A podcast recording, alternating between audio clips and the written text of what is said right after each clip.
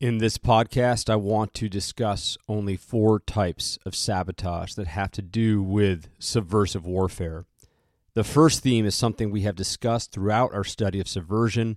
This is sabotage as a description of the overall end state of subversive warfare.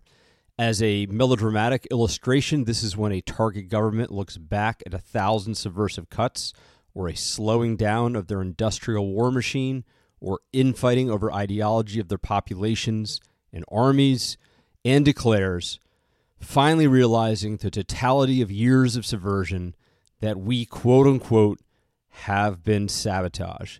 The infighting that may cause this realization, too late by the way, may have been winning, knowing cogent plans of saboteurs and subversives. It may be at the hands of unwitting saboteurs, or often it may have been self sabotage that the antagonist has indirectly and silently enabled, allowed, or leveraged. This is a type of subversion which we have already discussed, causing doubts and infighting within an organization specifically. This point is not particularly original to this course, but is worth underlining, is worth mentioning as some professionals consider this indirect sabotage or a subtle sabotage instead of using the word subversion. The second theme we may consider are those final throes of some subversive warfare. If that subversive warfare actually goes kinetic in the form of revolution, revolt, overthrow, guerrilla warfare, or mass terrorism. Specifically, right when it goes kinetic and turns to more kinetic battles. Examples include saboteurs setting Europe figuratively and sometimes literally on fire after the Allied landing in Normandy. The British SOE was created, and I quote, to coordinate all action by the way of subversion and sabotage. And then I go on to quote, to set Europe ablaze. And sabotage of facilities, railroads, airfields were ignited as the Allies landed on Normandy. According to Paul Kix, and I quote, in May of 1940, with the situation in France worsening, the British Chiefs of Staff recommended to the War Cabinet a new and special organization that could create widespread revolt in Germany's conquered territories. We have got to organize movements in enemy occupied territory. This democratic international must use many different methods, including industrial and military sabotage, labor agitation and strikes, continuous propaganda, terrorist acts against traitors, German leaders, boycotts, and riots. What is needed is a new organization to coordinate, inspire, control, assist the nationals of the oppressed countries who must themselves be the direct participants.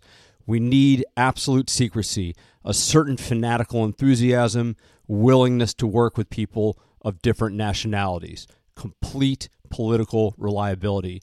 To coordinate, once again, all action by way of subversion and sabotage against the enemy overseas. Another example are the guerrillas in the Philippines turning it up to 11, throwing off all caution and subtlety, and destroying and blowing up every possible Japanese position before MacArthur's return. And then, just as MacArthur returned in 1945, followed by saboteurs acting as guides to the U.S. Army, covering flanks, taking out Japanese positions in hills, mountains, forests, swamps, caves, followed by brutal urban warfare, fighting the Japanese block by block at the battle as the Battle of Luzon, the largest Philippine island, turned to the Battle of Manila. Altogether, one of the bloodiest battles of World War II, one of the deadliest battles in human history. And from the Ramsey reading that you'll have shortly in this course, MacArthur sent a message to guerrilla commanders via radio before the U.S. Army landed, and it read starting immediately, destroy enemy wire communications, railroad tracks, rolling stock and trucks, planes concealed in dispersal areas, ammunition, oil, and supply dumps. And then the crescendo unleash maximum possible violence against the enemy.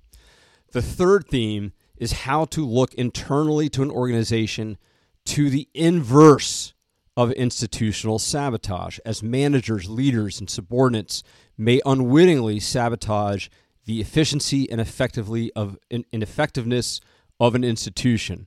through bad management practices, through a toxic atmosphere, or through some hidden ill will, perhaps subconscious gripe.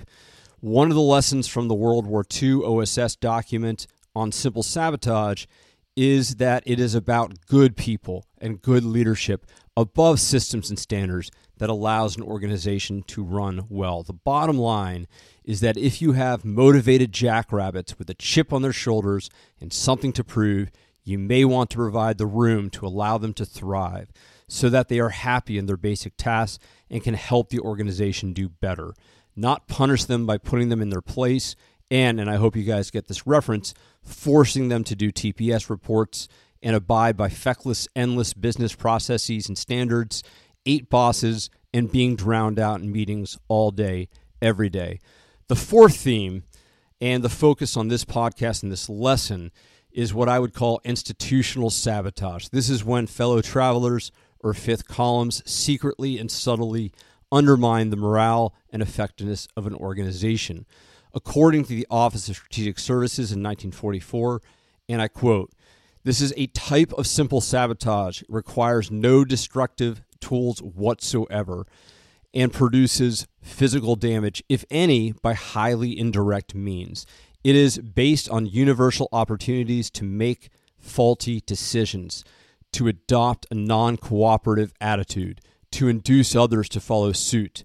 A non cooperative attitude may involve nothing more than creating an unpleasant situation among one's fellow workers, engaging in bickering, or display, displaying surliness and stupidity. So, a little more on this institutional sabotage. This considers acts of deliberately obstructing, slowing, damaging, destroying uh, a group or a network or a system or an apparatus, uh, often for a political or a military advantage. And this calls back to the definitions from Merriam Webster about sabotage, which is it can be an act to process uh, or act or process tending to hamper or hurt, or it can be considered a uh, form of deliberate subversion. Sabotage need not be dramatic or sudden. It can be discreet, subtle, even unnoticed, and long term. If, for example, a, manage, a manager in a bureaucratic organization subtly institutes unnecessary policies, procedures, permissions, meetings, paperwork, attention to unimportant details, paralysis by analysis, excessive planning, excessive layers of oversight, and less than efficient management to retard the overall mission of the organization. His actions may be perceived by his superiors and peers as either one, attentive and thorough oversight management, perversely, paradoxically, and ironically, and this is often the case. Two, less than ideal but nevertheless sufficient enough leadership. Or three, just dismissed as benign, unique style of leadership. Similarly, a worker may labor slowly or inefficiently just enough to be acceptable to the organization with the intent to lessen the overall effectiveness of the organization or state. If one wishes to find specific methods to slowly and discreetly sabotage the effectiveness of an organization, one should seek out advice from certain service members of certain Marine and Special Forces units. Very often, units of this caliber implement some of the world's best management systems, efficient and effective, and driven by survival and resolute dedication to mission success and trust. These types of units have slim management systems that tend to empower frontline troops. They employ motivational narrative, esprit de corps, input from all, invited criticism from all, and respect for everyone so that they can better kill and win battles. Of course, this is not always the case with such units, but it is in these organizations that officers and senior non commissioned officers are most sensitive sometimes to inefficiencies and ineffective leadership. They are trained to sniff out, to learn from, and then to snuff out such detrimental practices. And they also inversely sort of reverse engineering these ideas often have wicked insights into how best to make an organization ineffective and inefficient. So, how do we allow another government or another organization in another government to conduct institutional sabotage?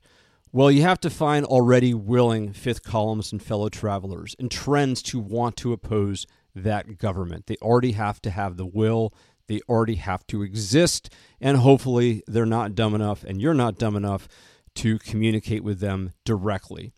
Then you will openly provide general outlines on how they can conduct institutional sabotage and the advantages of institutional sabotage.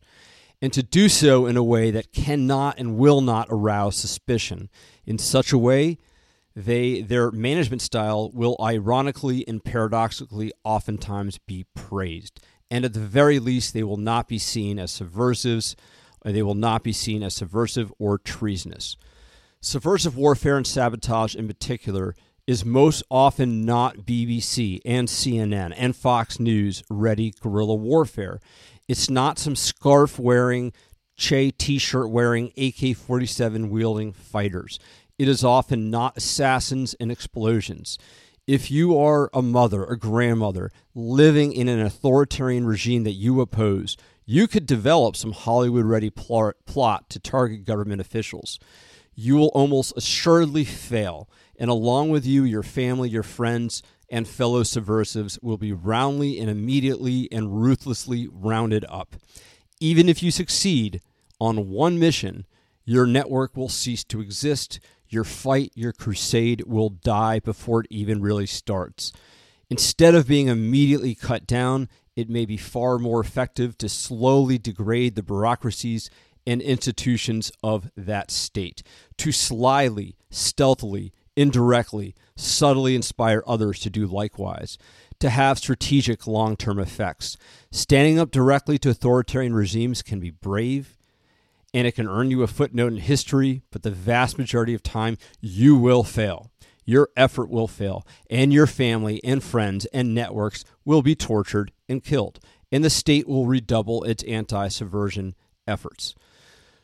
This is what makes institutional sabotage especially effective. If done well, you, if you are not stupid enough to openly communicate about it, or stupid enough to have OSS Simple Sabotage Manual on your hard drive, if you're not stupid enough to keep a journal of any kind, it is almost impossible to detect, and over time has the potential to slow and then perhaps collapse a bureaucracy, even a government, perhaps over enough time a state. The following is one example of a way to coyly institute institutional sabotage.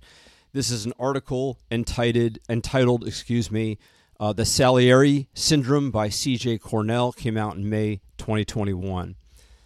And I quote Salieris are mildly talented people in large organizations in a position to help you, but instead they undermine your success. Whether by devious intention or by clueless incompetence, Salieris can slowly destroy your business, your potential, and your spirit.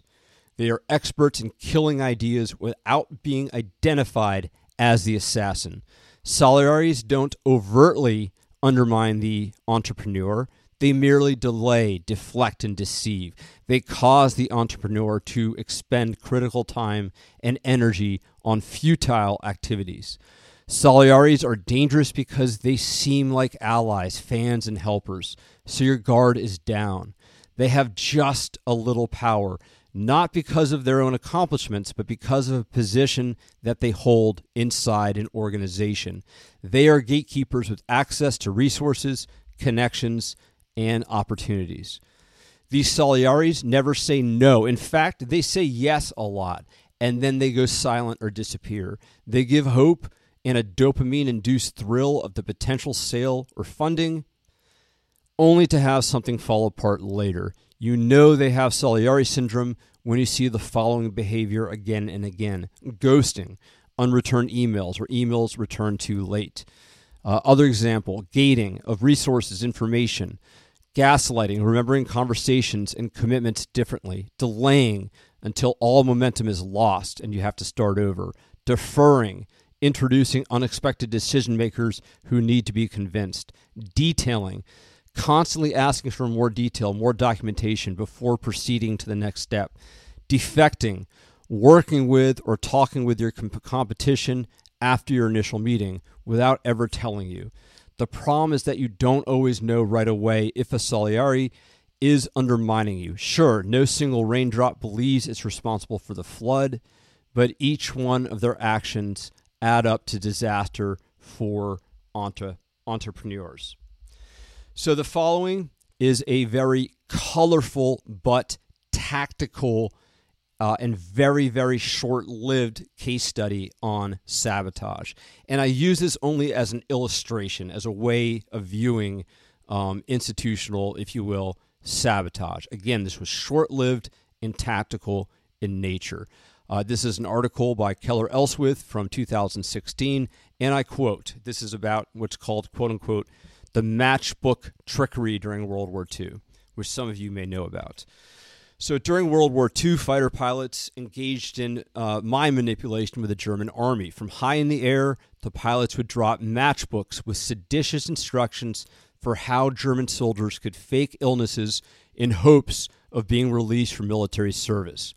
According to Sergeant Major Herbert A. Friedman, the instructions could be as specific as to induce artificial skin inflammation, to stimulate a heart condition, uh, to take certain types of drugs that might, uh, or medicine that might make you seem sick, and to report to a doctor with certain complaints. Now, these tactics they served two purposes. First and most and most obvious was to get German soldiers to abandon the war. It provided a method for soldiers already checked out mentally or morally to get home. The second result, and perhaps the more important result, uh, was the planting of doubt within the minds of officers about the loyalty of their men. Faking illnesses to avoid fighting, an officer would come to be suspicious of any malady within his ranks. A handful who were legitimately sick, these are the soldiers that were legitimately sick and legitimately needed medical attention, or even worse, for the ranks, needed to be quarantined. So, for example, if they got sick, they had an infectious disease, they should be quarantined. But by creating this uncertainty, this paranoia, this doubt, the German officers uh, would believe that these people were faking. And so they kept them in the ranks. So people that were legitimately sick or infectious were kept in the ranks because of this overall uh, suspicion of soldiers pretending to be sick. And I have one saved round on informing saboteurs, whether it is physical saboteurs, in other words, saboteurs on facilities, or if it is institutional sabotage. Now, although intelligence and the vulnerabilities of targets may be helpful for saboteur, there is another industry that is often most sensitive to and has the greatest insight into degrading systems at all levels. This is the insurance industry. Sabotage commanders have often sought the advice of appropriate insurance uh, underwriting agents to the myriad of ways to degrade or destroy equipment and systems and institutions. These commercial professionals often dedicate their professional lives to investigating insurance uh, fraud, systematic vulnerabilities, and best practices of maintenance and use. These people can be read into certain missions. Uh, you can find them in the National Guard and in the reserves, for example. Thank you.